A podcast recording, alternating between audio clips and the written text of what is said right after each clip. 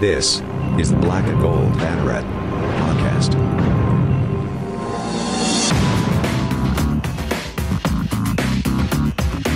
Now, here are your hosts, Jeff Sharon, Eric Lopez, and Brian Murphy.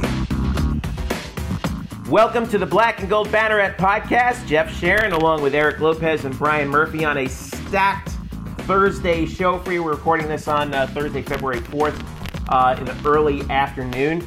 Lots to talk about here on this uh, uh on this uh, frigid, frigid Central Florida day. But uh, oh boy, the It's, in, eight. it's in the fifties. It's in the fifties. Hey, listen, I woke up this morning to take the kids to school, and there was frost on my car. There was frost on the ground.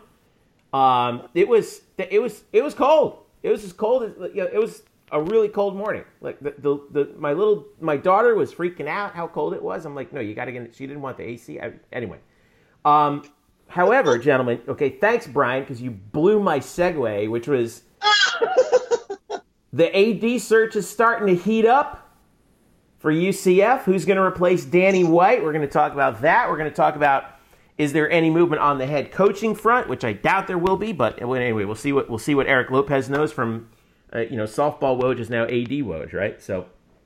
Um, and uh, we'll talk about uh, uh, you know what well what's left of National Signing Day, but uh, UCF did get a couple things going on that, and lots more to talk about as well. Basketball, men's and women's, lots to talk about there. But let's start with this AD search. All right, President Cartwright is uh, buried deep in the bunker, trying to figure out who he wants for uh, to run his athletic department. And Eric Lopez, there's we're, we're starting to we're starting to hear some you know, we're- starting to hear some rumors about people who might be involved in this. Finally, we're not.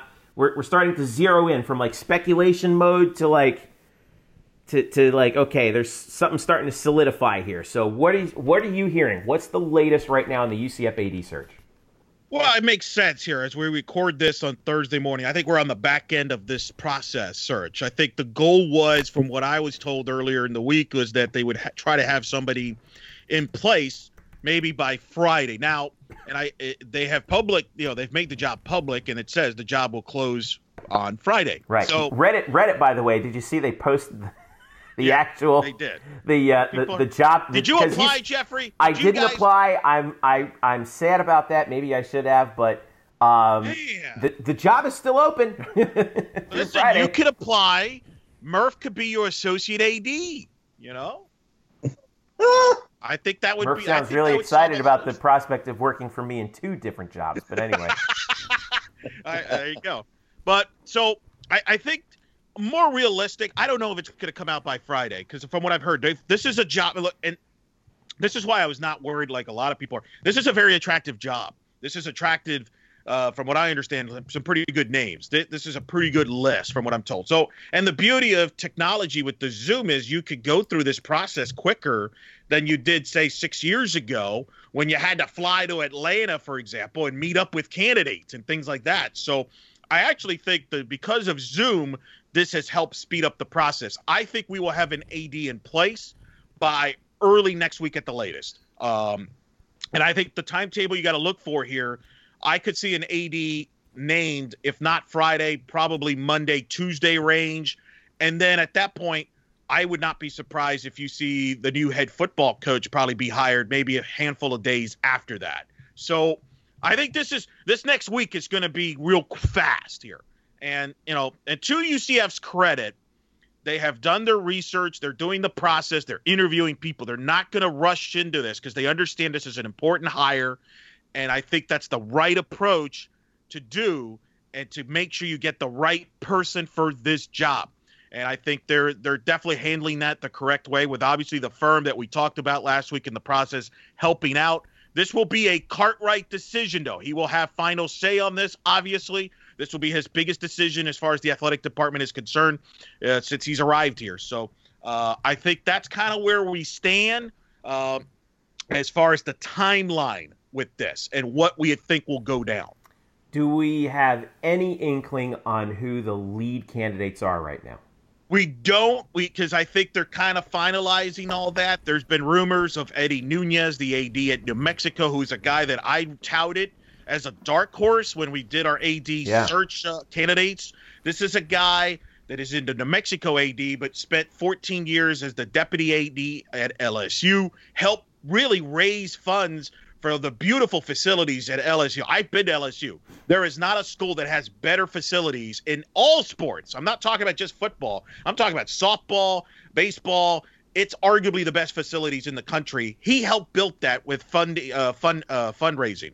Uh, he's very he was on the committee for all their hires in the Olympic sports and the basketball coach. He's obviously played for Billy Donovan at Florida, so he has a basketball background. Hmm. But obviously being at LSU football, I've been told people that know Eddie Nunez very closely, he is basically very much like Danny White. So if if UCF is looking for somebody just like Danny White, that's not related to Danny White, that Eddie Nunez could be that guy because he's got the charisma, the personality, and he's got the clout. Remember, Greg Sankey has spoken very high uh, regards about him. He's very well respected, and uh, so I think he's a name to watch uh, that stands out. Uh, I've heard Mark Alnutt, the Buffalo AD. Could it be that UCF goes back to back ADs from Buffalo for hires? Who knows? Buffalo UCF pipeline.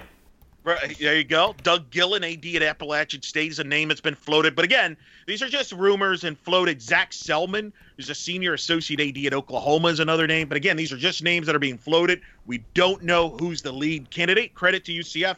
Credit to everybody involved. They've kept it pretty much hush. So there's not, hey, this is the clear cut guy. This is not, one thing it's for sure. This is totally different than six years ago, where it was pretty much well known that this was Danny White's job to lose, basically. Yeah. Okay. So, so you're thinking. I remember about a week ago, people were thinking maybe the end of this week. It's Thursday, February fourth. Now, I don't, Yeah. so you're thinking you're not. We're not going to hear anything Friday. We're going to probably hear something early next I week, would- Monday, Tuesday. Yeah, my theory on this whole thing was if this came out Friday, my thought is it was probably going to be Scott Carr. If it goes into next week, it's probably going to be somebody that's not Scott Carr. That's kind of how I've Okay. I've kind of always thought about this. So if it comes if we hear something Friday, it's likely somebody internal like a Scott Carr. If it's next week, I think it's likely somebody from the outside. Okay. That's but that's just speculation on my part. But I, if I had to bet money, I would think it's a more of a Monday Tuesday, which would make sense. Think about it from a, a process. If you decide on who the person is, let's say they decide on Friday, you probably want to offer the job over the weekend, or maybe they want to think it over over the weekend. If you're Cartwright and the people in the search, you want to think about who do you want to pick, and then you make the offer on Monday. So th- th- it depends on your school of thought. So, does this have any bearing on the football head coach position? Well, obviously, whoever gets it, then the question becomes, well, who are they interested in the head coaching job? Now, the firm that they, uh, they, and you guys know the firm better than I do. I'm drawing a blank on the name of the firm. They ZR are, ZRG Turnkey. Yeah. Or Turnkey ZRG. yeah. So, I, from what I understand, they're also uh, piling up names for the candidates for the head coach. Doesn't mean that they're interviewing head coaches because obviously they're going to have the AD in place first. But I would, as I've said on this podcast, I would be surprised that whoever the AD is that gets hired doesn't already have a couple names in the back of his of that person's mind of who they have in mind as far as the head coach is. So, for example, I'll just throw a hypothetical. Uh, if Zac Selmon ends up being the guy from Oklahoma, I think a name that you got to watch is Grinch, the defensive coordinator at Oklahoma, who is very a hot name right now in the industry. I would not be surprised if it's something like that because that's a package deal right there. Grinch is Mhm. already at Oklahoma. Selmon knows him; they're comfortable with. So that's an example. If it's him, this is just speculation. Uh, you know, the interesting thing is if it's somebody like Nunez, I, that might be the one case, ironically enough, where there may not be a direct connection right away. He might just go with the best guy Mhm. uh, because from Well, what he, he just hired a young coach in uh, over at New Mexico. I think Danny Gonzales, New Danny Mexico, Gonzales, who's just just Right. finished his first year out in Albuquerque. Yeah. Correct. I don't expect that to be a candidate here. Gonzales is an alum of New Mexico. He played in you know New Mexico. Obviously, he's coached there. So I don't think that would be a candidate. Although New Mexico's had a lot of issues with COVID as far as being in that area and state and restrictions and things like that. So you never know. The irony is, from what I was told, is if Nunez, let's say Nunez was the AD here maybe two years ago, three years ago, the guy he probably would have picked is Dave Aranda. who's now the Baylor head coach and was the defensive coordinator at LSU. Uh, but I, I don't I don't expect the Dave Aranda type to come to UCF from Baylor. But is there somebody within that LSU tree uh, that might come? Who knows? I think it could be somebody with SEC ties, which for all you Jeff Lebby fans, that's good news because technically Lebby's an SEC guy right now. So, um, so not technically, that, that, he's actually an SEC guy right now. right. So who knows? Again, though, I, it, the football thing. Until we know, we have a clear answer. Who is the next athletic director at UCF? Who is the next AD? I think once we know, we can try to try to figure out and, and connect the dots to see who possibly would be the next head coach. But until we, I think, and, and UCF's doing this correctly. They're doing the process and they're getting the AD in place first. Then they're going to get the head coach. And I think again, the timeline is I think the AD job gets filled up if not by Friday. Either they'll make a decision either by Friday or if not early next week, Monday, Tuesday range. And then I think the head coaching job possibly will come maybe next Friday or if not that following Monday range. I think that's your timeline. And hmm. then this you is know, some juicy stuff, Lopez. This is great. God, I, I love, love this stuff, man. This is good stuff. I mean, I wish we did this 12 months a year. I don't. Believe me. All right. Well, well, let me let, let me switch gears over to Murph here because uh, you know Are Brian. You Kennedy Murph? No. No. No. No. But uh, I, I, don't even. I don't. I don't even have a joke for it. no, I, well, I do. I mean, I mean, let's face it. Whoever the new AD is, I mean, maybe they don't even need to hire a head football coach because UCF just got a four-star recruit without a head coach. How about that? Uh, this past Wednesday was Old National Signing Day. Is that what we're calling it? Like Old National Signing Day, right? Because the early signing period is in December. Yeah, it's know? like it's like it's not. Yeah, it, it's like signing day part two. Yeah. Uh, it's miniature. It's like miniature signing day now. Like what was signing day is like not really signing day anymore. Right. Yeah, which is you know it's which is fine. But um, yeah. Titus Mokiao Atimalala, six one one seventy, officially listed as an athlete, but he was a wide receiver and safety at James Campbell High School in Ewa Beach, Hawaii. Um, we talked about this earlier on the site, and uh, you know, I mean, it's kind of noteworthy, Brian, that UCF was able to pull in a guy who is rated four stars. Not that I care about stars, because as I, as I see as I said as I've said many times before, like I think the whole recruiting ranking system is a gigantic racket. But um, this guy is the fourth leading career receiver in high school history in the state of Hawaii. 170 catches, 2,915 yards, and 37 touchdowns in 32 games. Um, was the uh, 2019 Player of the Year uh, from uh, KHON News in Honolulu. This guy's got all the all of the of the stats and things that you want from a receiver of this kind. I've seen his highlights. He's super fast, super physical. I think I don't think he gets that much credit for that. Uh, and then UCF also signed. Uh, how about following up this act? Like Thomas Zion, a defensive tackle, 6'2", 260 out of Atlantic High School in Delray Beach uh, Florida. Well, it's, it's, actually it's actually Zion Thomas, but oh Zion you know. Thomas. Okay, I'm sorry. Uh, Zion, sorry Zion. but all right, Titus and Zion close out the class. Um, mm-hmm. How did the, how did UCF pull this off with no head coach? Well, uh, okay. Well, there's two different there's two different stories to each player. So the and they're kind of they're, they're both pretty simple. So I'll run through it. Titus is here because of Dillon Gabriel. Okay. Let's be frank. Like Dillon uh, has, I think, pushed really, really hard to get uh, to get fellow Hawaiians to join him here at UCF, and he sort of has been really, really wanting Titus to come over here, uh, and so I think that's how you, this really gets done. Like if Dillon Gabriel is not here, and if Titus, you know, doesn't have that connection, that familiarity um, to know that I'm going to go play with somebody who's going to throw me the ball, who I, you know, have known for years uh, then, no, then he probably doesn't come here. So that's how UCF gets a four star wideout uh, without a head coach because their quarterback basically did the recruiting himself. Uh, I, and so there's that. Um, the Zion Thomas, the Zion Thomas thing, he was actually. I have a funny story here. He was actually basically he's he's been under wraps since early signing day, and so I remember we talked to Shane Burnham, the defensive line coach, after uh, the early after the, a couple days after the early signing period on December 16th. And so we're, we're running through the defensive linemen that UCF has signed, like Matthew Alexander uh, and Malachi Lawrence, Javion Gill, bunch of guys they signed. And so he's running through each name, and he brings up Zion or Zion, and and he's talking about Zion and what he does well and everything like that. And then he stops, and there's like a pause, and he goes, "Wait, guys, I think I screwed up." and that's because that's because Zion didn't actually want to make his commitment known until the latter signing day because I think that I think this day in February would allow him to get together with more people and actually celebrate it more than in the early signing period and back in December. So here's Burnham going on and on and on and on about this kid that they basically they know they've signed, but he can't say anything about that. Oopsies. And yet he forgets to keep it under wraps. And so basically we had like we had they like you can go back. I know they they have all the videos from all, all the press conferences uh, all year long on the on the UCF Athletics YouTube. Like you can go back. I believe it was December 18th when this happened.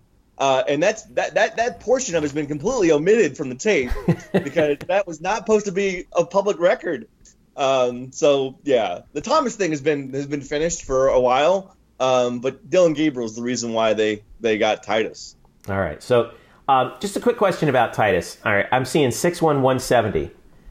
That is that, that's the exact same size as Trey Nixon, right? So, it, Yeah. so are we expecting are we expecting him to basically be Trey Nixon's replacement? Doesn't he look like Trey Nixon too? Like it's sort of like his gait and the way he runs. Like Yeah. I, I, I'm, I, I'm like I, I really I did look at the YouTube video and I'm like, that's Trey Nixon.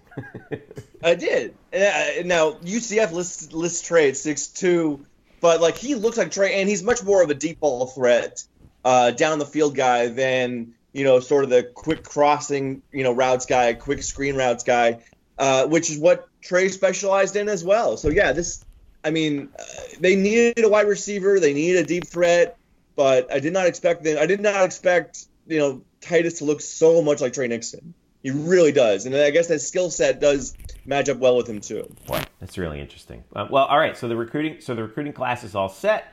Um, I don't think we'll see any more uh, later signees, even though it is a signing period. But you know, everyone wants to sign up early, and I think that's pretty much done. So, so now we wait for uh, spring ball and see what happens with that. So it'll be weird, I'm sure, but you know, hey, um, I We're mean, all in it, I mean, I know we, we talked about uh, you know when the AD is going to you know be hired and everything. Because we're recording this podcast on Thursday now at noon, like I feel like the hiring has to come tomorrow. That's the way this thing works. When we record a show, big That's things happen right. That's a good point. immediately after Yeah. we stop recording. it's yeah, it, it's it, now now we've already set the standard. So if that if that is the case, make sure you follow us at UCF underscore Banneret on Twitter. Follow Brian at Spokes underscore Murphy. Follow Eric at Eric Lopez. And we'll try to break the story like we did with the biggest story. Forget this AD search. Forget the head oh yeah, some search. scoopage. The big yeah. some That's scoopage right. this week. Okay, let's talk about that real quick. So, so a little a little shoe leather journalism, Murph, always gets the job done. So Parker Boudreaux, all right. We looked at the UCF roster. We noticed that he wasn't there. Um, is he?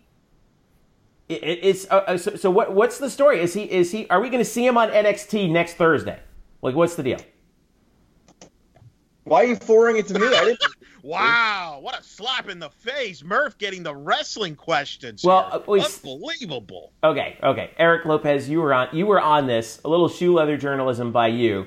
Uh, Jesus. so, what do we? What do we know? What do we know about Parker Boudreaux All right, right, here- now? so, so this is what we know. Uh, like you mentioned, he is not on the UCF football roster. Uh, that was confirmed. We confirmed it with the multiple people on that. That that was the, the most important. That important. was confirmed part. to us by, by UCF, right? Uh, yeah, that's kind of important, people. Uh, yeah, so we that's, did, we- that's as good a it's called- confirmation as it gets. It's called journalism. It's old school journalism, uh, if you will. Why did, you, why did you say? Why did you say journalism like a Cajun lawyer?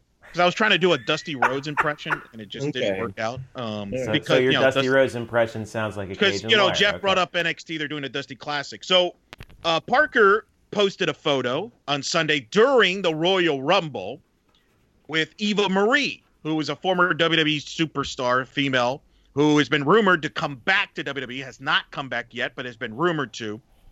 And so Parker, and he's even changed his deal where he's now in California. Uh, there was kind of a bogus report about possibly him debuting with Brock Lesnar as his son. I debunk all that stuff. But I do think is this. I do think he has a wrestling contract. And my my I think what happened here is I think the WWE said, We will we want you now, forego your eligibility at football, and you could train with us, and we might even have a spot for you, an on-air role. Because one of the things WWE has done is just because you're devel- a developmental guy does not mean you can't be on camera.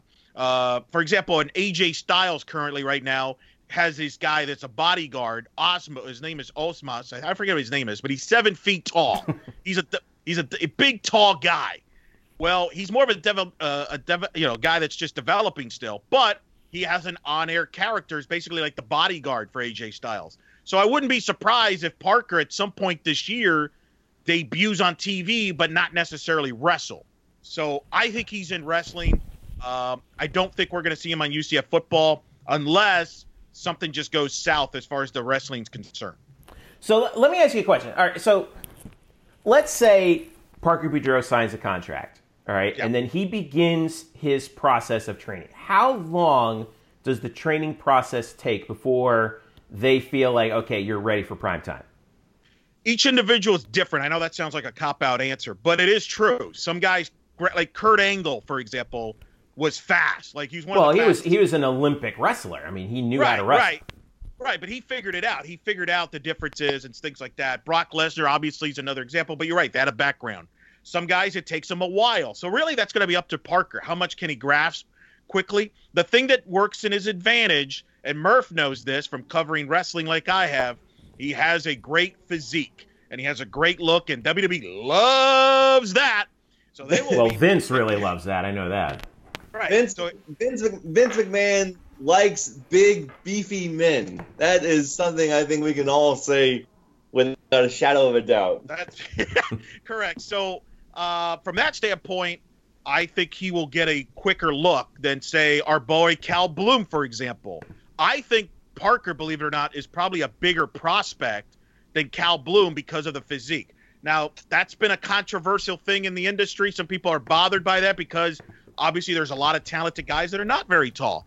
And some would argue that's kind of hurt the industry right now because we keep giving we keep giving big physique guys title shots that Murph hates, like Goldberg, every year, right, Murph? Well, I mean, Goldberg should have been put out to pasture for 20 years. there you go. I just want to get But, well, yeah. Well, you're talking about guys like my dude CM Punk, right? correct. That's a great example. Right. CM Punk was a guy who's not a big physique guy, and Yeah. he felt he got shortchanged because of that, among other many different things that we just won't get into because this is not a wrestling podcast. But um, nonetheless, It's, it's, uh, Uh, uh, aga- yeah, against the will of some. But anyway. It, yeah, it, it will be one once Parker Boudreaux uh, Yeah. debuted. Well, right. anyway. So the, so the question is going to be when does he debut? I personally think uh, if he does debut, it's going to be NXT, unless they go with a big storyline in WWE where he's maybe like, do they go? I don't know if they're going to go with. I don't really buy the fact they're going to go with the the angle of him being the son of Brock Lesnar. That's I don't- stupid. That's ridiculous. I just think you're you're, but but, but then again, Murph, this is the creative writing that WWE has been doing. I, I have no opinion about it. to. So It is. I mean, the writing. The writing is crap, but that is a ridiculous uh, trash angle. but that would get him TV quicker if they went that route. The other angle, he did pose with Eva Marie. If Eva Marie were to come back, could Parker be like her sidekick, if you will, some type of side role? Not necessarily, right. bodyguard or something like right, that. right. Like- Not necessarily wrestle, but just be on TV and get exposure that way. While behind the scenes, he's developing.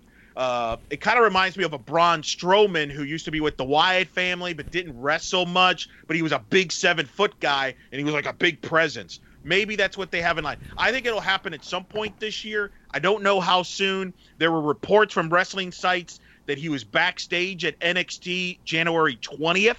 Uh, that's been reported by multiple sites. So I, if I had to guess, he probably signed something right around that time period, which probably would explain why he's no longer in the UCF roster. I'm disappointed in you, Jeffrey, because a lot of this stuff is going around your backyard there at Full Sail. Be on the lookout, man. Come on. I've been I I haven't been in my office like since March. Like Oh, they sent me home. excuses. They- You I, I have no insider information here.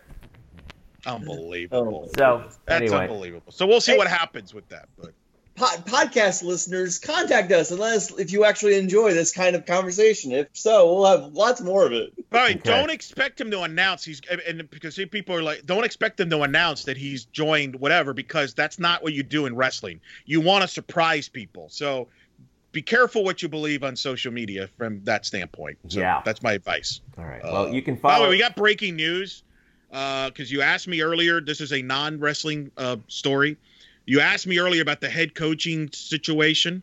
We Mhm. can officially cross off one guy off the list. Tony Elliott has just signed a contract extension with Clemson. He will be staying. He's the offensive coordinator. He is going to stay at Clemson through 2026. After July 1st, he will be start making two million dollars a Uh, year. I was going to say he's probably making a lot more money after that. After that, so. Yep. So we can scratch him off the list. All right, so Tony Elliott's out. Well, we know that much. Process of elimination. Everybody else still in. All right. Uh, take a quick break. When we return, we'll talk hoops. Men's hoops. What's going on? Uh, Brian's going to break that down, and then Eric and I are also going to break down women's hoops who are uh, struggling with COVID right now. And what does that mean for both these teams as we now approach? Uh, we're heading toward mid-February. So, all right, we'll be right back. It's the Black and Gold Banneret podcast. Don't go away. Welcome back to the Black and Gold Banneret podcast. Jeff Sharon, Eric Lopez, Brian Murphy with you. Let's turn our attention to basketball, and it's uh, well, it's been a rough ride for uh, Johnny Dawkins and the men's team. Um, we- knew this would be the hard part of the schedule, um, where UCF is now uh, in the through three of a four-game stretch over eight days. And uh, after the win at home against ECU on the 27th of January, they go at Wichita and then at Memphis for two in a row. Remember that one of them is the makeup game from the Memphis game that was supposed to be in Orlando, but was but was wiped due to COVID. So they moved it to Memphis. So it's like a back to back there. And then UCF has yet to face Tulsa on the sixth, uh, which is Saturday. But uh, the Knights have lost all three games on the road so far. Right now, this team's in in, in a rough spot. They uh, have lost eight of the last nine um, going back to the Houston game, which was before New Year's Day. I mean, it's hard to believe at the time when you know when they beat Florida State, like you were telling me off air, Murph. and When they were they beat Florida State in Tallahassee, they beat Cincinnati at home, and this team was three and one. And we're and if you told me that they would be four and nine at this point, I would be like, what in the world happened? But um, the Wichita game, so we'll, you know, real quick, just to recap, the Wichita game, 93-88 in overtime um, in a very curious game how it played out. Then they go to Memphis. They get blown out on um, on Monday, uh, 96-69, a game that they were just not in from the very start. But then, you know, last night, um, again against Memphis, you know, kind of an odd situation where they're playing them on the same floor twice in 48 hours. And Knights had a lead at some point during this game, and they were they kept fighting and kept fighting, but ultimately Memphis just had their number, and the final was 75-61. I mean, it's good to see the pride that they had in actually, you know, and not rolling over to a team that really rolled them a couple days later, uh, a couple days earlier rather. But anyway, what are we? What's going on with this team right now? What are we? What are we learning? What is going wrong? Well, Jeff, on this road trip, this team has now committed, uh, doing the quick math in my head, I believe it's 72 turnovers in three games. Oof, boy. That is rough. And again, this is sort of an issue that we've been dealing with all season, uh, with you know Dre Fuller sort of playing out of position at the point because Darius Perry was was hurt early on, and uh, then he was sidelined for a little bit during the season. Uh, Tony Johnson's been out for the entire year, and, and now that loss of Tony Johnson is like magnetized. It's like, it's like magnified every game uh, because boy, this team could use another point. Uh, use a guy who could really handle the ball, other than Darius Perry, and they don't have one. Um, you know what? What the most interesting part of this road trip to me has been the Wichita. What was the Wichita State game on Saturday? It's a game that they should have won, like hands down, up by eight at the under four timeout. Uh, and I, remember tweeting at that time, all they have to do is hang on to the ball because they were having some turnover issues. They ended up turning the ball over 23 times in that game against Wichita State, which at that which at that point was the season high. And so I'm like, just hang on to the ball. Sure enough, they come out of the timeout. Wichita State starts to press them, and they turn the they turn the ball over on four consecutive possessions. Hmm. And during this time, Darius Perry does not come off the bench, and he he's a, you imagine he's the guy you want on the floor to sort of steady things. They leave Dre Fuller in at the point. Darius Perry plays hardly at all in the second half and only comes into the game at the very end of overtime. And so uh, it was just amazing to see how it all unraveled so very quickly. But then it just seemed like there was such an easy way to solve it if they had put their better ball handler on the floor. Um, but you know they go into overtime. They're up by five in overtime with two and a half to play, and sure enough, they they can't hold on to that either, and they end up losing. Uh, end up losing to Wichita State. After the game, we asked Johnny Dawkins his decision to stick with Dre Fuller at the point, not play Darius Perry, and he was pretty simple about it. He just said that Dre was playing better, deserved to be on the floor. Um, I asked Johnny what he thought about Dre Fuller's ball handling. Said he's getting better, um, still, still making too many mistakes, yada yada yada. And I don't mean to be flippant about that, but the fact is, I don't understand what he was seeing. I really don't. I don't, I don't understand what Johnny was seeing in that game to make him believe that Darius or that Dre Fuller was the better point guard to have on the floor at that time. We've talked all season, and Johnny has too, about how Dre is playing out of position at the point. They're they're they're having to put him there out of necessity because they only have one true point guard on this roster. So when Dre is out, when when Darius is out of the game, Dre has to go there. And so, but but when you have Darius available to sort of not put him on the floor when you know Wichita State's going to press, and and you squander both of these leads, it really boggles the mind. And and so the explanation wasn't very satisfying. It's one of the very few times I can ever remember disagreeing about with Johnny Dawkins about any of his coaching decisions. Um, you know, I, we, I, we, I think we've been a big proponent of, of, Dawkins, how he doesn't get enough credit for what he's done for this program, the success they've had. Uh, even in their down years, they've still been pretty successful. Um, and but this game, to to leave Dre Fuller out there, knowing that they were knowing that Wichita State was going to ramp up the pressure, um, I, it just seemed like coaching malpractice. I, I just didn't understand it. Um, yeah. Well, it it it the, the, lack of a point guard, I think, right now, aside from Darius, is really. I, I, mean, the numbers bear out that it really is hurting UCF right now, and we, you can see that in the statistics. Right now, UCF is 327th uh, in the country in assist to turnover ratio. They're um, three tied for 303rd in assists.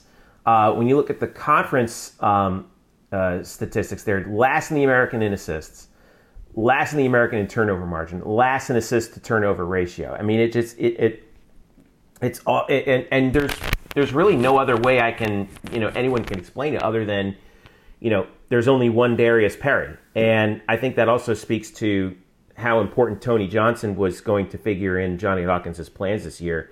And then when he went down, you know, at halftime in that freak injury during the Auburn game, you know, even though UCF won three of their first four, including that opener, um, boy, it just it's this team is just hurting for somebody who can who can who can handle the ball and handle the ball uh, and, and, take good care of it. And, and and what's and the hard part about this too, and Murph, I wonder what you think about this, is that it it it forces Darius to make, I think some or to take some risks that you know he might not be comfortable making. Yeah, he's a senior and he's an experienced point guard, but you know, it, but that also shows you that he knows you know what he can do and what what he should do and what he shouldn't do. And when this team's behind, they're turning the ball over.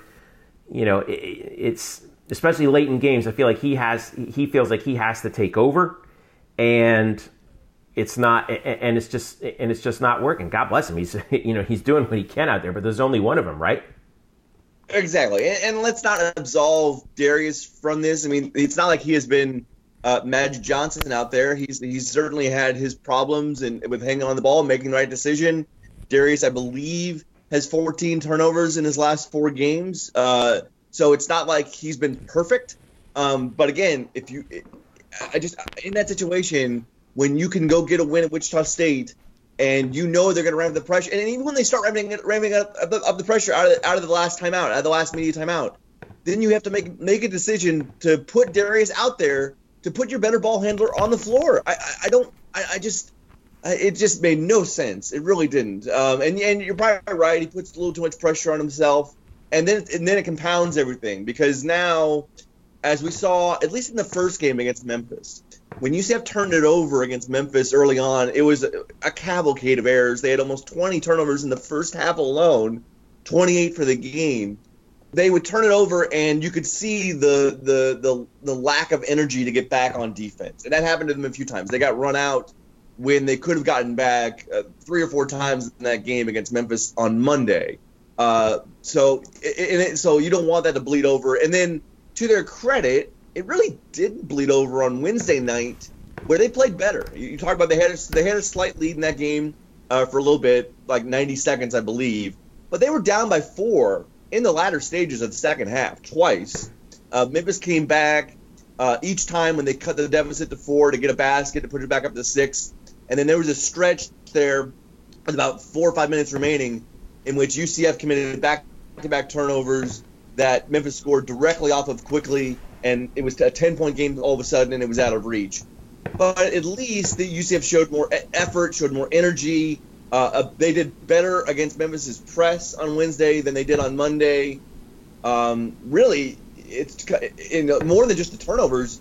You know, they shot four for 23 from three-point range, and – I know this team. I, we don't view this team as a, a, a three-point dynamo, but they've shot it pretty well from above the from above the arc this season. I, believe it's above 35 percent. Um, and so for them to go four for 23, that really sunk their chance. Yeah, that's a rarity too. Um, now, one of the bright spots I will say that came out from the last three games is Jamille Reynolds, who scored 29 points in this in this three-game stretch including 17 against Wichita. That was kind of his uh, coming out party. He was fantastic in that game, coming off the bench, seven of nine from the field. He was also three of five um, at the line, pulled down eight rebounds, and he's worked his way into the starting five. He actually got the start um, last night in the second Memphis game. Um, what are you seeing from him? What's been the big difference with Jamille Reynolds so far in these last three games? Well, uh, he's done his job when he is matched up against smaller teams, and you've seen that against ECU and against Wichita State, teams that don't really have a true like like old school five, teams that don't have a ton of size, uh, and so that was that was impressive to see because you need to see him do that and and know as a freshman that he can impose his will and his body at times against smaller teams. Like it takes time for you know kids on this level to learn that, and I think he has a good understanding of just his, size and his width and what he can do with his body uh, when when he's matched up against a guy who's you know his height or less than.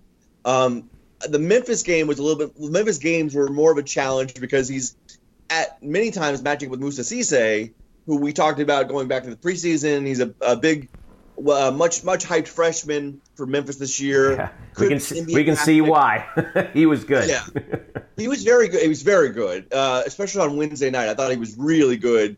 Uh, but you could he could be an NBA draft pick this year. His stock has kind of fallen because he doesn't really have an offensive game outside of three or four feet.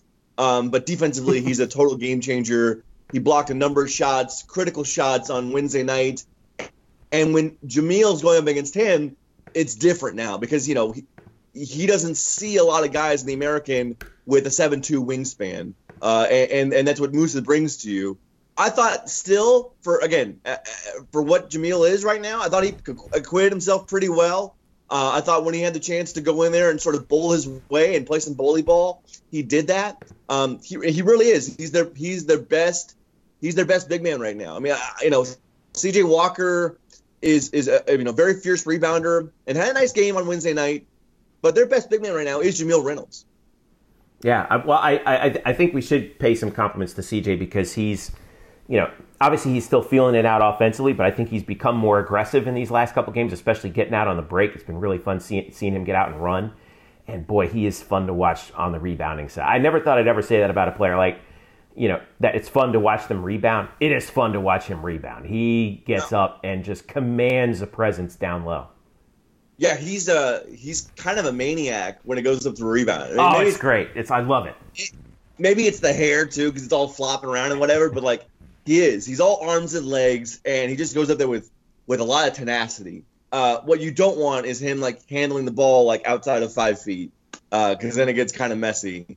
Yeah. But in close to the rim, he can do that, and that's what kind of what he did on Wednesday night. UCF did a really good job of breaking press uh, on Wednesday. We're able to get up the floor quickly, and and get the ball into CJ's hands for like easy dunks, and that's uh, basically how he got to his 15 points, which I believe were well, it was a season high, so his most at UCF and his second most uh, in his college career, if you include last season at Oregon. So, Yeah. um, you know, it, it was at least good to see UCF show improvement on that end because with there, there's a pretty easy book on how to guard this team right now, and it's you pressure them as much as possible. So the more they can show that they can withstand that pressure and then break it and lead to easy hoops, uh, that that bodes well for the future. You know, now you've got to shore up your defensive end. Yeah, well, I'm, re- I'm really looking forward to seeing it. I, I think when, those two guys right there, Jamille Reynolds and C.J. Walker, next year, oh boy, that's going to be that's going to be a problem in the front line it- for anybody. I mean, and Isaiah, you know, Isaiah Adams has had a really tough time here against Memphis, but let's not forget about him. He was very good against Wichita State. Yeah, You know, he's, show- he's showing major flashes. that, that was his best game I thought since Florida State, right? Yeah, I would say so. Would, uh, he and Jamille Reynolds, it was amazing uh, in that game against Wichita State. I think at one point they were 12 for 16 for 26 points and 10 rebounds at some point in the second half combined. And like those, those are true freshmen. Uh, Yeah. And so you got, you know, we don't know, you know, who could, you know, if anybody leaves early or whatever, whatever, whatever. But let's say they don't. You've got CJ Walker's a sophomore, Darin Darin Green's a sophomore, uh, uh, Dre Fuller Jr. is a redshirt sophomore, and then you've got the freshmen, uh, you know, with with, uh, with with Jamille and Isaiah and Tony Johnson's a sophomore. I mean, it's a lot of young, a lot of young, young talent on this roster. Yeah.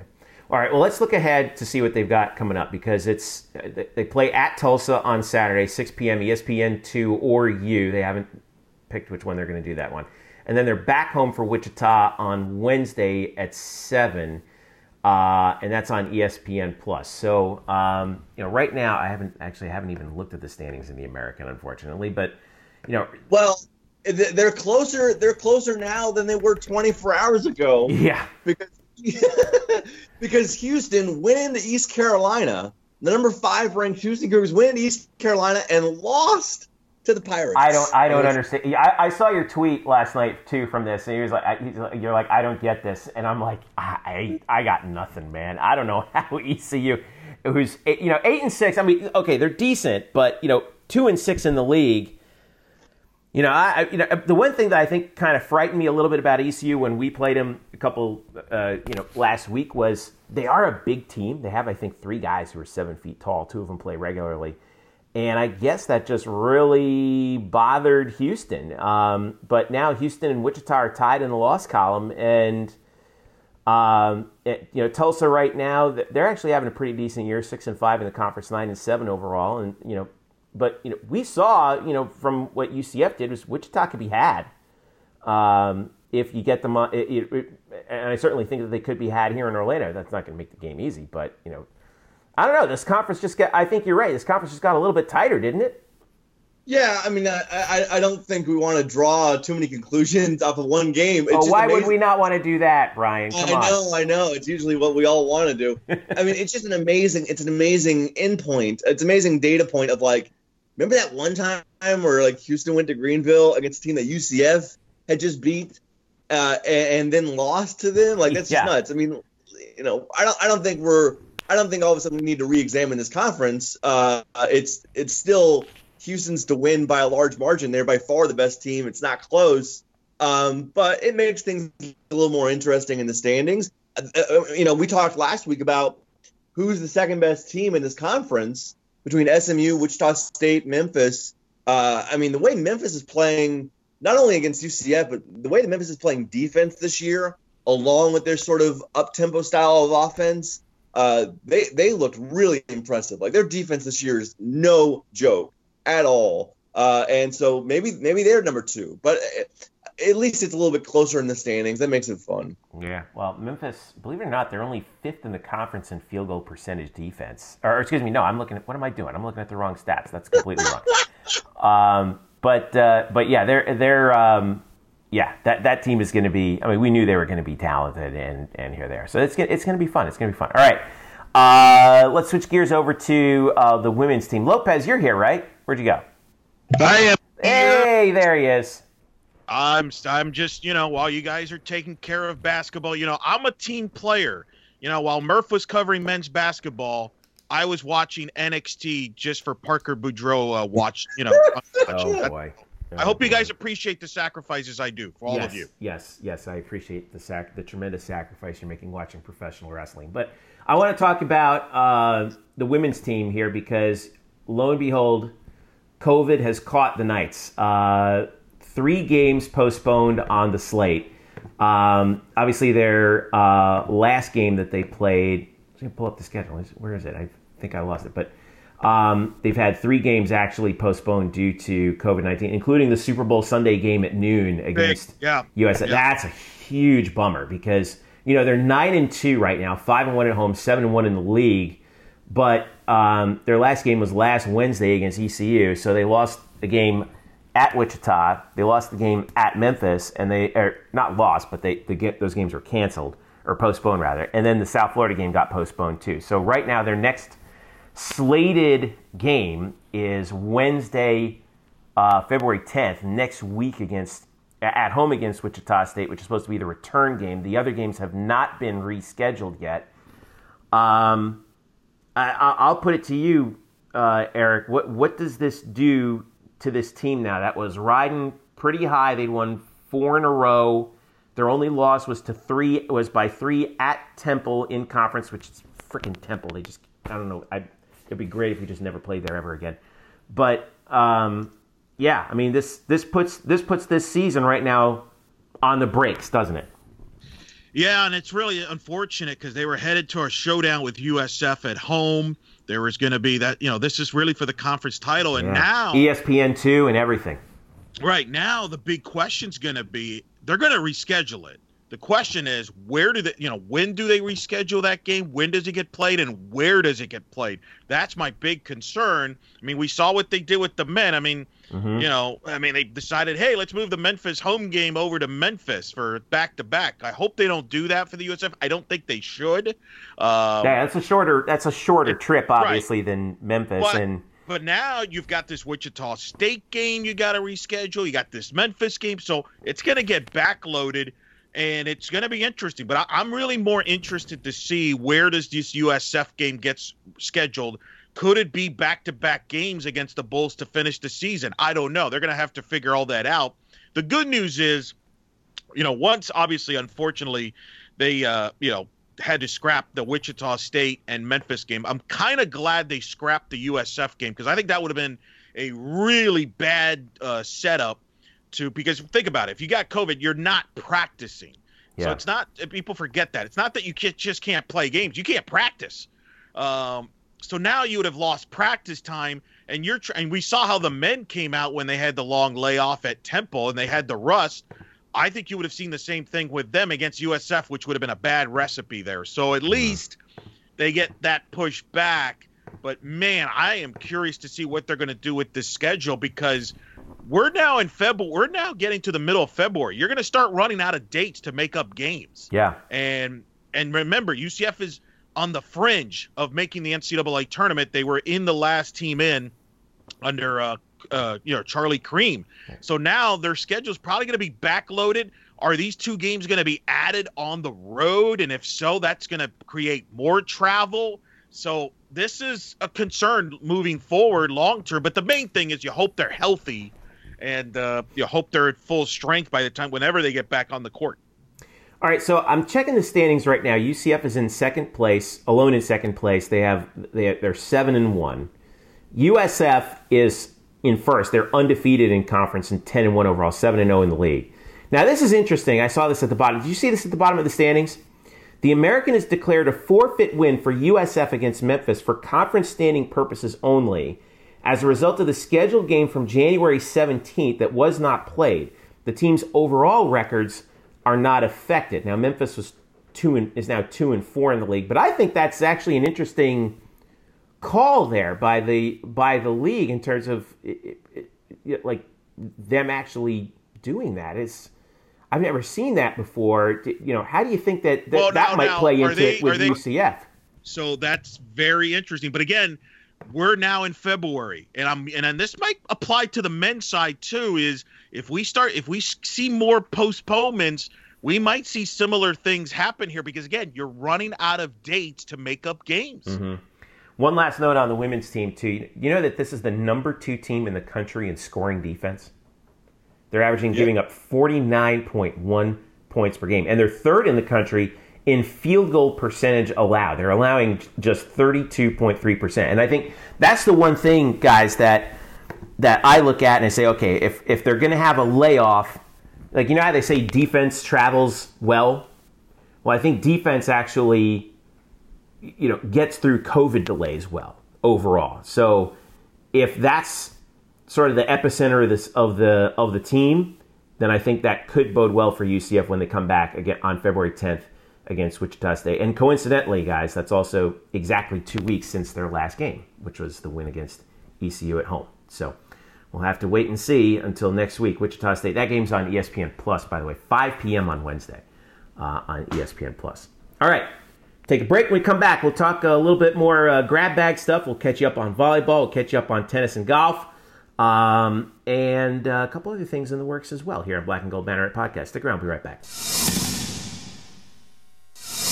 Welcome back to the Black and Gold Banneret Podcast. Jeff Sharon, Eric Lopez, Brian Murphy with you here. Follow us on Twitter, UCF underscore Banneret, Facebook.com slash Black and Gold Banneret, and of course, blackandgoldbanneret.com, uh, where we are the home of the UCF Knights on the SB Nation Network. All right, uh, some baseball news to talk about. New assistant coach Greg Lovelady announced the hiring of Chris Cates to be the new volunteer assistant coach.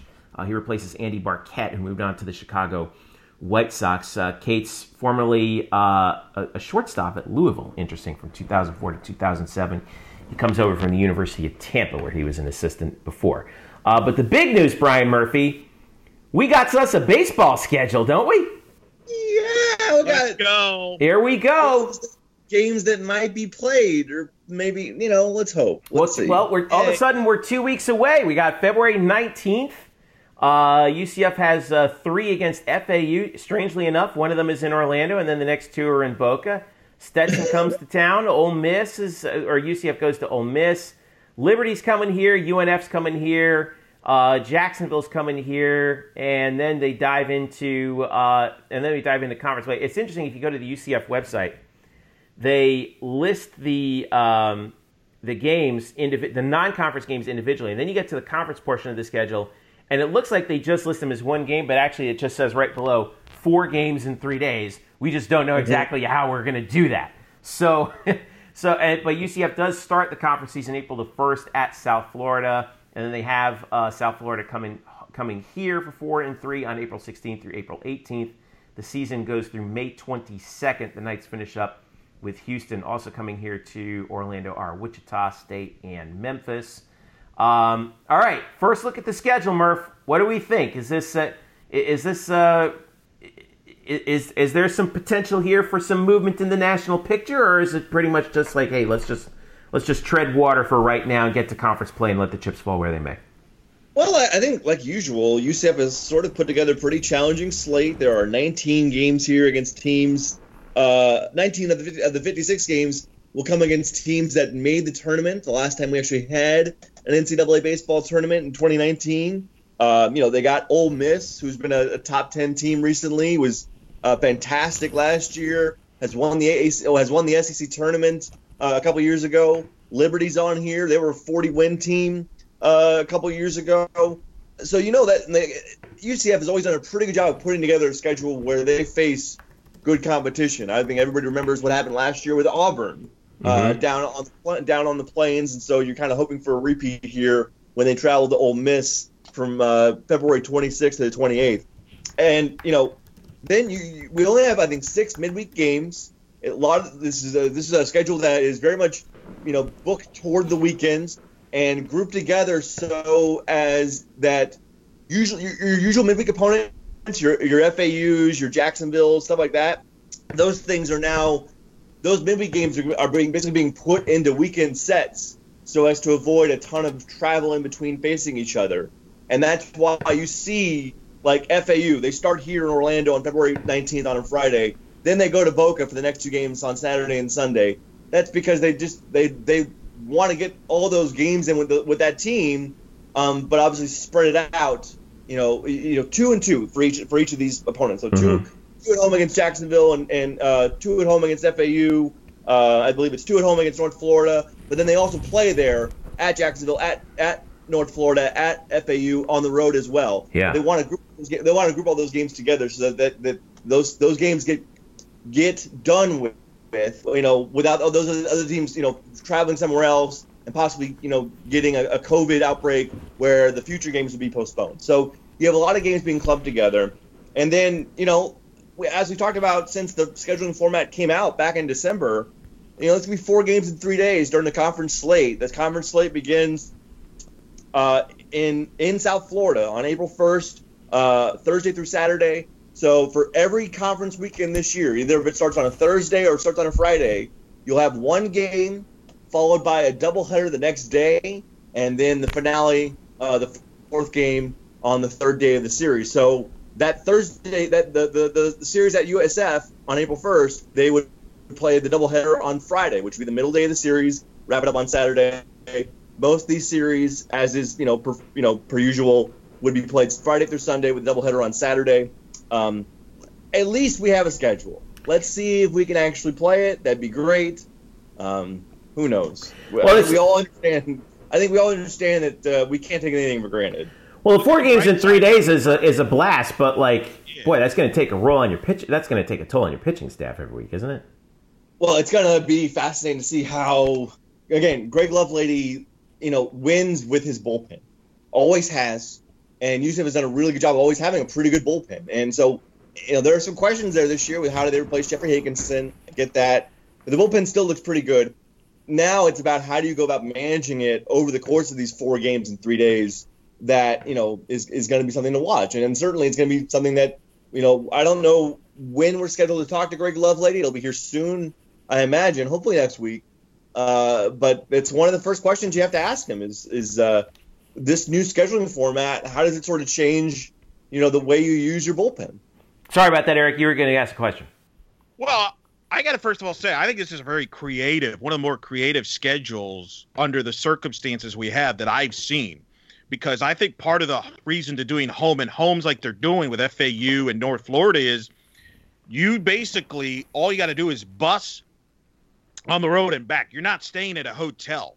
So you're you're saving money that way, and you're you know it's save you know saving as far as the protocols and things like that. So from a financial standpoint, it makes a ton of sense, and you're playing good competition uh, at the same time. And I also think, don't you think, Murph, part of this playing these four games like they are, even if it is home and home, is to prep for the conference because the conference is going to be a four game schedule, and I think Greg's the type that wants to prepare for that. And what's unique about this, and I and I hope we get to talk when we get to talk to him. Last year, he did a four game series with Siena and CSUN. So it's not like he's. I think he. I wonder if a part of him likes having four game series instead of having a three game weekend series and a midweek.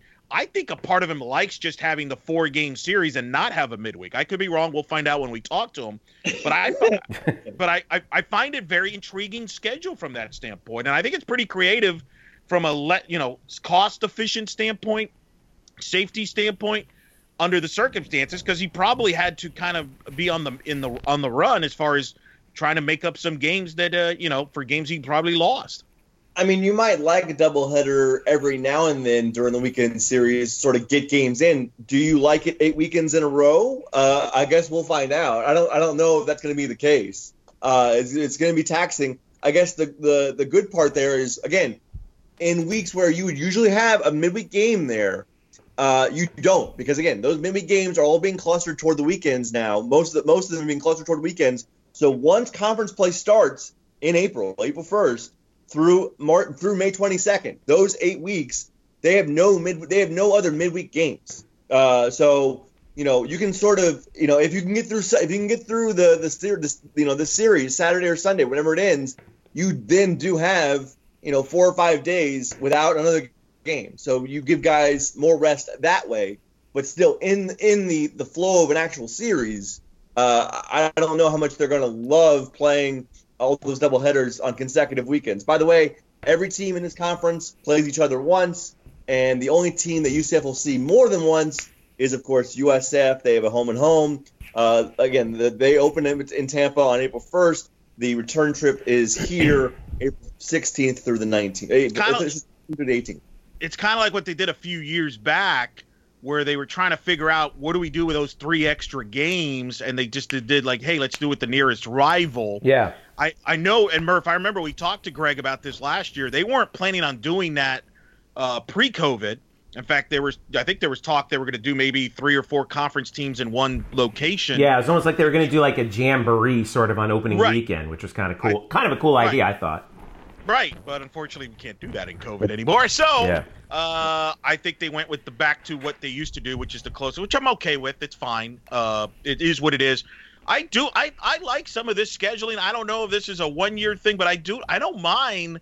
Like I said, I don't mind the home and homes for a weekend series. Uh, let's be honest, Murph. I mean, FAU is a little more exciting than say Siena. You know, or Yeah. uh, you know what I mean? Like I'm just saying. But- Uh, but- but- Speak for yourself. yeah, No, you'd, you'd much rather have more games against FAU or Jacksonville than your uh, Bethune Cookman. You know, and it's and look and it's smart from an RPI standpoint. Uh, you're going to play a tough league as it is. You're going to get quality games in the state. Uh, so I, I think under this, I think under the circumstances that we're in, I think Greg did the great job as he did, and he he kind of checked a lot of boxes from a travel, from a finance standpoint, from a travel standpoint, from a from a competition standpoint. Uh, that's a pretty impressive schedule. That's not an easy schedule that you just do in five minutes. Um, in there. By the way, I'm more confident, Murph, that we'll see college baseball than we will Major League Baseball anytime soon. How about that? uh, Yeah, thanks for putting a damper on the whole thing. I, I don't want to get into that. There's, there's, there's a lot there. There's a lot. I just decided to bring that up because on our YouTube page, on the week of the baseball season starting, we will post our Chad Mottola interview. that Tampa Bay Rays hitting coach, who, who was our recent guest on our podcast. We will post that video as long once people, you know, we stop, you know, once we hire people and things like that. Right. This we have now. We have now. First of all, we know people who have listened to this podcast. We aired the audio of this. I think the week after we did the interview. We have now teased the video of this Three I think, times, I think. weeks in a row. yes, I think it. I take full responsibility for that. But you know what? I don't take responsibility for the UCF softball schedule. Eric Oh, Lopez Wow. will take responsibility for that.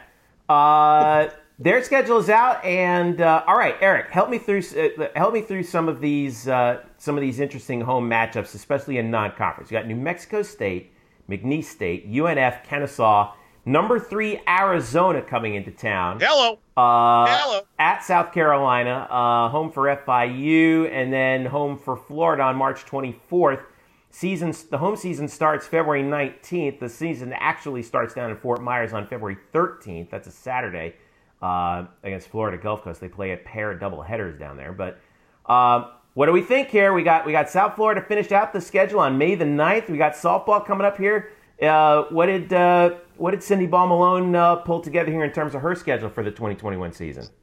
I on this episode. What number is this episode of Black and Gold Banner? 260 something, I forget. Thank you very much for keeping track. Yeah. I am declaring on this episode that Cindy Ball Malone is the new heavyweight champion of scheduling among coaches in UCF. Bam! That's your winner. I'm blown away. She has gotten Arizona to come here. I don't know if people understand. It is hard to get a Pac 12 team in softball to get out of their own state because teams come to them. That's a good point. Uh, and to get Arizona to come here, this will be the first time ever that Arizona plays at UCF. Think about this. Prior to Coach Ball Malone, in the first 18 seasons of UCF softball, only one Pac 12 team ever played at UCF. That was Utah. No offense to Utah, but when you think Pac 12, you don't think Utah. It's kind of like when football had their first quote unquote SEC uh, opponent at home, and it was Missouri, and we're like, eh, that's not really SEC. That's kind of the same way. wow. So, yeah. So, since she's gotten here in the last two years, she has gotten Washington to come here last year and now Arizona. That is a wow. If I, okay, Mike Candrea, the winningest head coach in the history of college softball, eight national titles, over 1600 wins. I mean, they are they are the Yankees of college softball. In fact, since you're both Yankee fans, you'll appreciate this. Mike Candrea, Arizona wears pinstripes. They're very well known pinstripes in uh, jerseys. The reason is because Mike Candrea put them in because he's a diehard Yankee fan. So uh-huh. he put he loves the pinstripe look. So that's what Arizona is known for. They have all the big names in the history of the sport, among some of the biggest names. Um, so this is going to be huge when they come here. Fingers crossed. March 8th uh, would be pretty big, big, big deal to pull that off is, is incredible. This would be, by the way, the third time Mike Candrea faces UCF.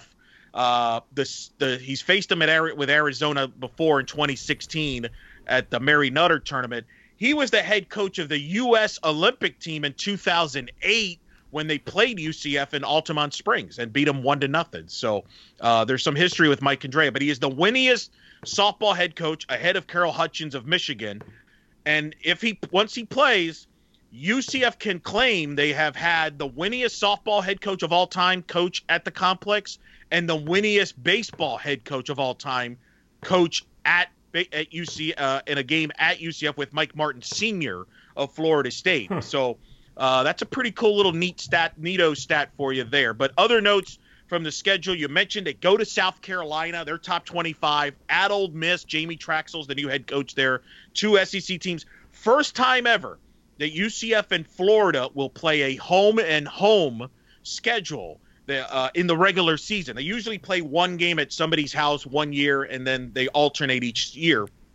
Now this year, uh, they will play at UCF March 24th, and then at Gainesville April 14th. Credit to Tim Walton, who, by the way, cheap plug, is my guest on the, today's episode of In the Circle podcast, softball podcast, In the Circle SB on Twitter. Thank you. Uh, he's my guest there. But credit to them for scheduling each other for a home and home. I think that helps both sides in this climate. Good top competition could be a top 25 showdown.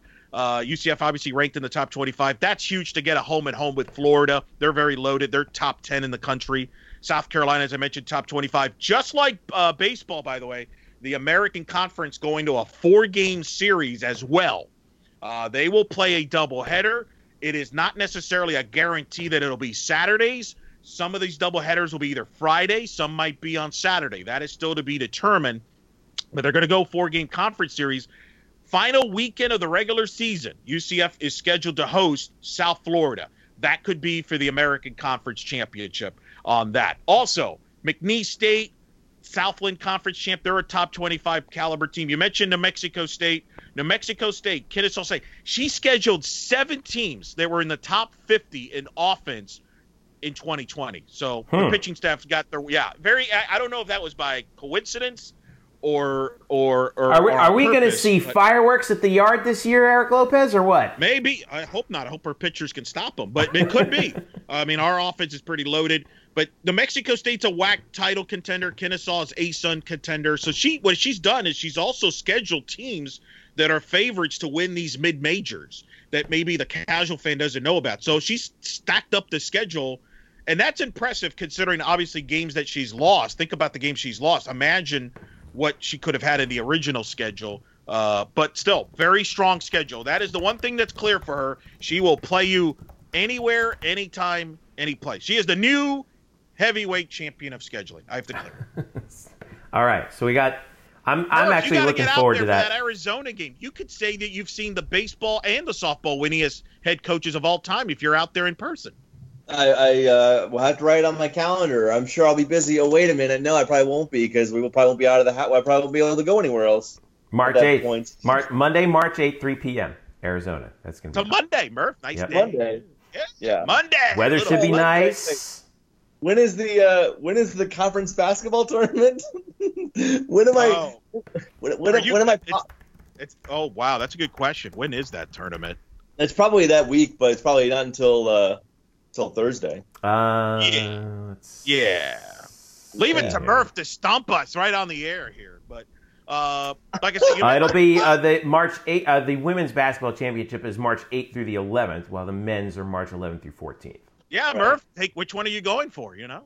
Which one well, again, we've talked about this. If I show up on the 10th and I get there on the 11th, I could see the first. I could see the end of the women's tournament, and the first round of the men's tournament. Hey, and, and you, uh, depending how things go, you could be back real soon. Uh, I could be back before any games are played because Well, that's what happened last year. Yeah. That's- By the way, Jeffrey, Yeah. 20th season of UCF softball. Very fitting. They're going to Boca to play a figure, right? I mean, right? exactly I mean, the place where uh, UCF won their very first conference title back in 2005.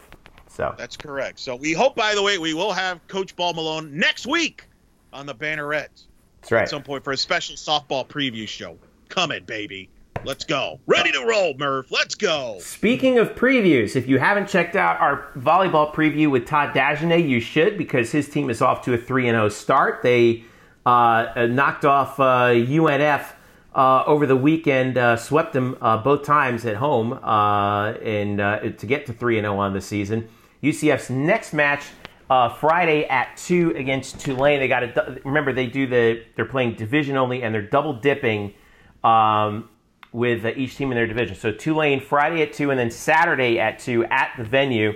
The uh, Saturday match is going to be, or rather, all home matches will be on ESPN Plus. Uh, your boy is going to be on the mic for the Saturday match, guys. So I'm looking forward to that. Can't wait to see. Um, can't wait to get to uh, get back to the venue and do that. Also, they added a match with Jacksonville on Tuesday, February 9th. That's at Jacksonville to sort of make up for the one match against Stetson that got canceled on Thursday, January 28th. So a little late addition to the schedule there.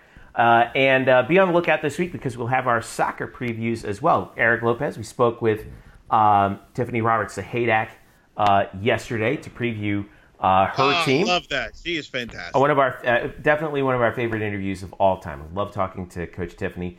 They have their they actually opened their season with an exhibition on Sunday at one against Miami, um, and then the regular season starts uh, on Valentine's Day at Temple. Tiff was joking about how cold it's going to be up there. I don't know, maybe, but it's. Uh, blame you for that. You've been like I- throwing this temple negativity here. I just, ah, gosh, I mean, you know, it's always cold and miserable up there in Philadelphia. It's like, geez, and you know. Anyway, um, and now the men's soccer team, their season starts uh, on Saturday as well. Their actual regular season, and they start with a. They're playing, of course, only eight conference, or excuse me, ten conference games.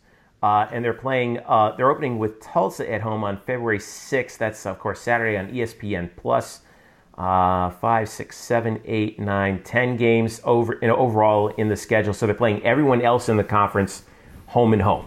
All right, which is um, which is good for the round robin. You know, no non-conference games this year for them. Um, but uh, it- it's going to be uh, Tulsa's usually a pretty tough opponent. And then they have South Florida. Uh, obviously, you get South Florida at home, who's uh, who's usually pretty good. Uh, and then their last home game is going to be against SMU on April the second. So that's going to be um, that's going to be a dogfight right there. But uh, yeah, we got soccer coming up. We're going to be talking to uh, Scott Calabrese a little bit later uh, today. Eric Lopez, you down? Yeah, I'm down. I'm down for soccer. I am down. By the way, Murph is a prophet because I have breaking news on the women's basketball schedule, which I will Oh report. boy, I will. Re- I will report now. This, uh, Jeffrey, so you don't have to edit our women's basketball segment. okay, earlier. good. Because just in, I, man, we really do need to get like a Woj bomb sound effect or something. So remember, uh, so as I'm reading, I've just gotten the email. I feel like a Michael Cole back in the day. Remember my, that those days, Murph, when he used to, I've got received an email, and then he just reads an email and was very dorky. Or- that's that's how I More feel right now. More terrible use uh, WWE writing right there. That was awful. too. That's correct. That was my way of stalling as I load up the email I just literally got as we record, ladies and gentlemen. So, course to the league. The UCF. Remember that Wichita State game you said uh, that was at home on February uh, this Wednesday coming up here, Jeffrey? Mm-hmm. No longer the case. That's now in Wichita. Ah. They're now playing at Wichita State, and UCF will now host South Florida March 4th. So, the regular season. Wow, that's will- late. it how late it is it's the last regular season game of the season Uh. originally the last regular season game was going to be in tampa march 2nd that is still the case they will still play at usf march 2nd but now they will also play march 4th so the two teams are going to play back-to-back games So to you were right. decide the conference championship You were That right. insane. yep You were right all along. South Florida back to back to end the season for UCF women's. But late breaking news here on Black and Gold Banneret. How, it's how like awesome Murph is that? says things happen when we record things Gosh. happen Please don't hire an AD the the second that I that I hit the stop record button. Please. I'm gonna have to. I will make some phone calls after we record and figure out why the heck are we going to Wichita on Wednesday. But you know, All I don't, I, that part I don't get. I don't unless I guess the only thing they could think of is that well, you know, they were supposed to go to Wichita, but now they lost. They lose a home game unless they're going to make up that Wichita home game later. I don't know. I'm going to have to make phone calls later, but you know, move on. That's that's the big news. So UCF USF now will finish the regular season with a home and home. All right, cool. So Wow. That will be uh, so. There you have it. We'll have uh, we'll have updates for you. Of course, follow us on Twitter at UCF underscore Banneret and Facebook.com/slash Black and Gold Banneret. Uh, not to mention blackandgoldbanneret.com, where we will update you on everything that is going on. And, do, and don't forget to subscribe to our podcast if you don't already. If you do, please leave us a rating uh, wherever you listen to podcasts. Uh, if you don't, make sure you follow us uh, wherever you get your podcasts. If it's on the uh, if it's on uh, Apple or Android, whatever it may be, make sure you li- make sure you subscribe and uh, tell your friends about us too, so that we can uh, our, so that we can bring more UCF sports to you, our loyal podcast listeners. So as we wrap it up here, lots to talk about. We'll be keeping an eye on the AD search and of course the the head football the head football coach search and uh, any other schedule updates with basketball as they become available uh, on all of our uh, outgoing channels for content. For all of us here at Black and Gold Banneret, especially Eric Lopez and Brian Murphy, I'm Jeff Sharon saying thank you so much for listening. This has been the Black and Gold Banneret podcast. Keep an eye on us on Twitter, and we'll catch you a little bit. Ne- we'll catch you a little bit later next week with our soccer previews, as well as our next show. We'll see you then.